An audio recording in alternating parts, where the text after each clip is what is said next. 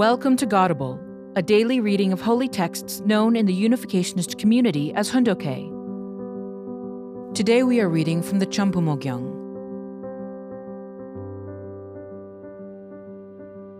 Champumogyang, Book 13 The Completion of Restoration and the Settlement of Cheon Il Guk.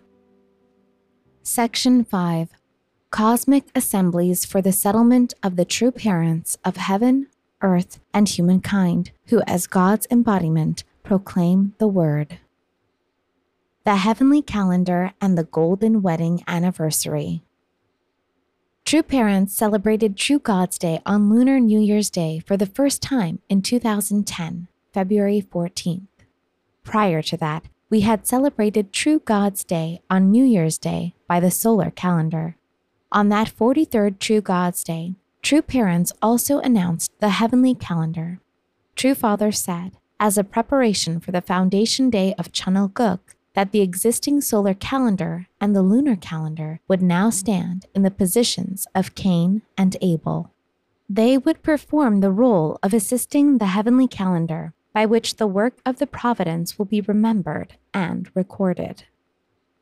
The Holy Wedding of True Parents in 1960 was the new beginning for the realization of God's ideal for the creation and the starting point of salvation for humankind.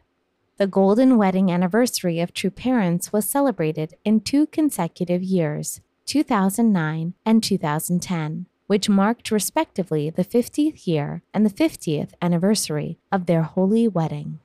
Because their holy wedding has such cosmic and historic significance, it was celebrated both years, and each was accompanied by an important providential event. Specifically, on the 16th day of the third lunar month in 2009, April 19th, along with the Golden Wedding Anniversary celebration marking the beginning of the 50th year since the Holy Wedding, True Parents held the rally for the secure settlement of peace between Cain and Abel at the cosmic level for the parents of heaven and earth. The following year, on the 16th day of the third lunar month in 2010, April 29th, they held the coronation for the settlement of the Abel UN at the congratulatory luncheon on the golden anniversary of their holy wedding. People live without knowing that the world can change in one second. They have no idea that individuals can be divided in a matter of one second according to their absolute faith, absolute love, and absolute obedience. Likewise, two worlds were divided according to whether people used the lunar calendar or the solar calendar. In short, the East and the West were divided.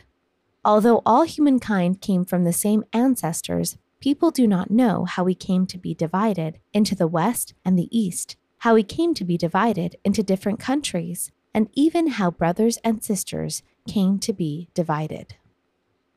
The solar calendar and the lunar calendar should not be divided. The lunar calendar year has 11 fewer days than the solar calendar year.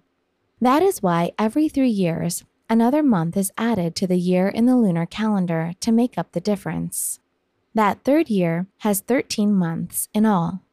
Only the lunar calendar can inherit the origin of the number 13.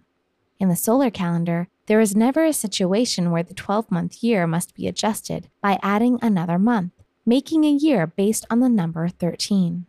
However, in the lunar calendar, the whole adjusts to accommodate a smaller part. In other words, by adding one small number, it is able to digest the whole. This means it can swallow the devil's world all in one gulp. The golden wedding anniversary of the true parents, the golden wedding anniversary of the true teacher and the true owner can take place only once in eternal history. The golden wedding anniversary of true parents cannot take place twice. The golden wedding anniversary of the true teacher cannot take place twice. The golden wedding anniversary of the true king and queen cannot take place twice. Hence, our golden wedding anniversary will be celebrated from 2009 through 2010. It is an important period during which time we need to finish everything and then move forward. It is reckoned as one event. During the year 2009, when we are celebrating our golden wedding anniversary, everything must be completed, concluded, and consummated. In short, we need to see the fruit, the completion and the finish of everything. We are completing, concluding, and consummating everything. We need to conclude the three stages of formation, growth, and completion and march forward into the world of eternal life and eternal happiness. Cosmic Assemblies for the Settlement of the True Parents. The Cosmic Assembly for the Settlement of the True Parents of Heaven, Earth, and Humankind, who, as God's embodiment, proclaimed the Word, was held on a number of occasions, including on July 8, 2010, at the Chun Jung Gung Palace and on July 24th at the Manhattan Center in New York. The following year, on April 24, 2011, an event was also held at Songdo Convencia Convention Center in Incheon and attended by more than 12,000 people, including church leaders, members, and ambassadors for peace from all parts of Korea. At this assembly, true parents declared before heaven that Korea is the fatherland and homeland of God. True parents had departed from the United States in the early morning on the day of the event and arrived at Incheon Airport after a long flight. Yet they held this event only a few hours after their arrival without taking any rest. The very next day, they took another long flight to Europe to begin their speaking tour in Europe. In this effort, true parents forgot about the limitations of their physical bodies with single minded determination to conclude the entire providence of restoration and give rebirth to humanity, they went on their world speaking tour of 10 nations eight nations in Europe, Las Vegas in the United States, and Nigeria. Through the cosmic assembly for the settlement of the true parents of heaven, earth, and humankind, who, as God's embodiment, proclaim the word, true parents achieved ultimate oneness and completed concluded and consummated the providence of restoration. They proclaimed the completion of all the responsibilities and missions for which they had come to earth. On the foundation of having accomplished everything, they could settle with the stature and authority of the true parents of heaven, earth, and humankind, the King of Kings. In short, through these speaking events, they proclaimed the arrival of the age when the original Eden is restored, returning to the age before the fall and the age before Satan came into existence. Which is more important, the word or the substance of the word? Religions today are not sure of the substance and thus place more importance on the word. Therefore, it is difficult for them to place the two as one. In the Unification Church, however, we do not prioritize the word. Since we have the substance or embodiment of God, the actions of the substance are testified to by the Word. We have the content that unites the internal and the external. The assemblies at which God's embodiments proclaim the Word have begun. They are to lead those in religious and academic circles to the solutions to the main issues they encounter in their search for the truth. The cosmic assemblies for the settlement of the true parents of heaven, earth, and humankind, who, as God's embodiment, proclaim the word, are events to proclaim God's word.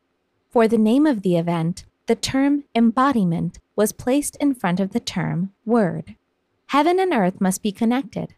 This started with the individual, and it must be concluded on the final level with these cosmic assemblies for the settlement of the true parents of heaven, earth, and humankind, who, as God's embodiment, proclaim the word. Connecting heaven and earth means achieving harmony and unity.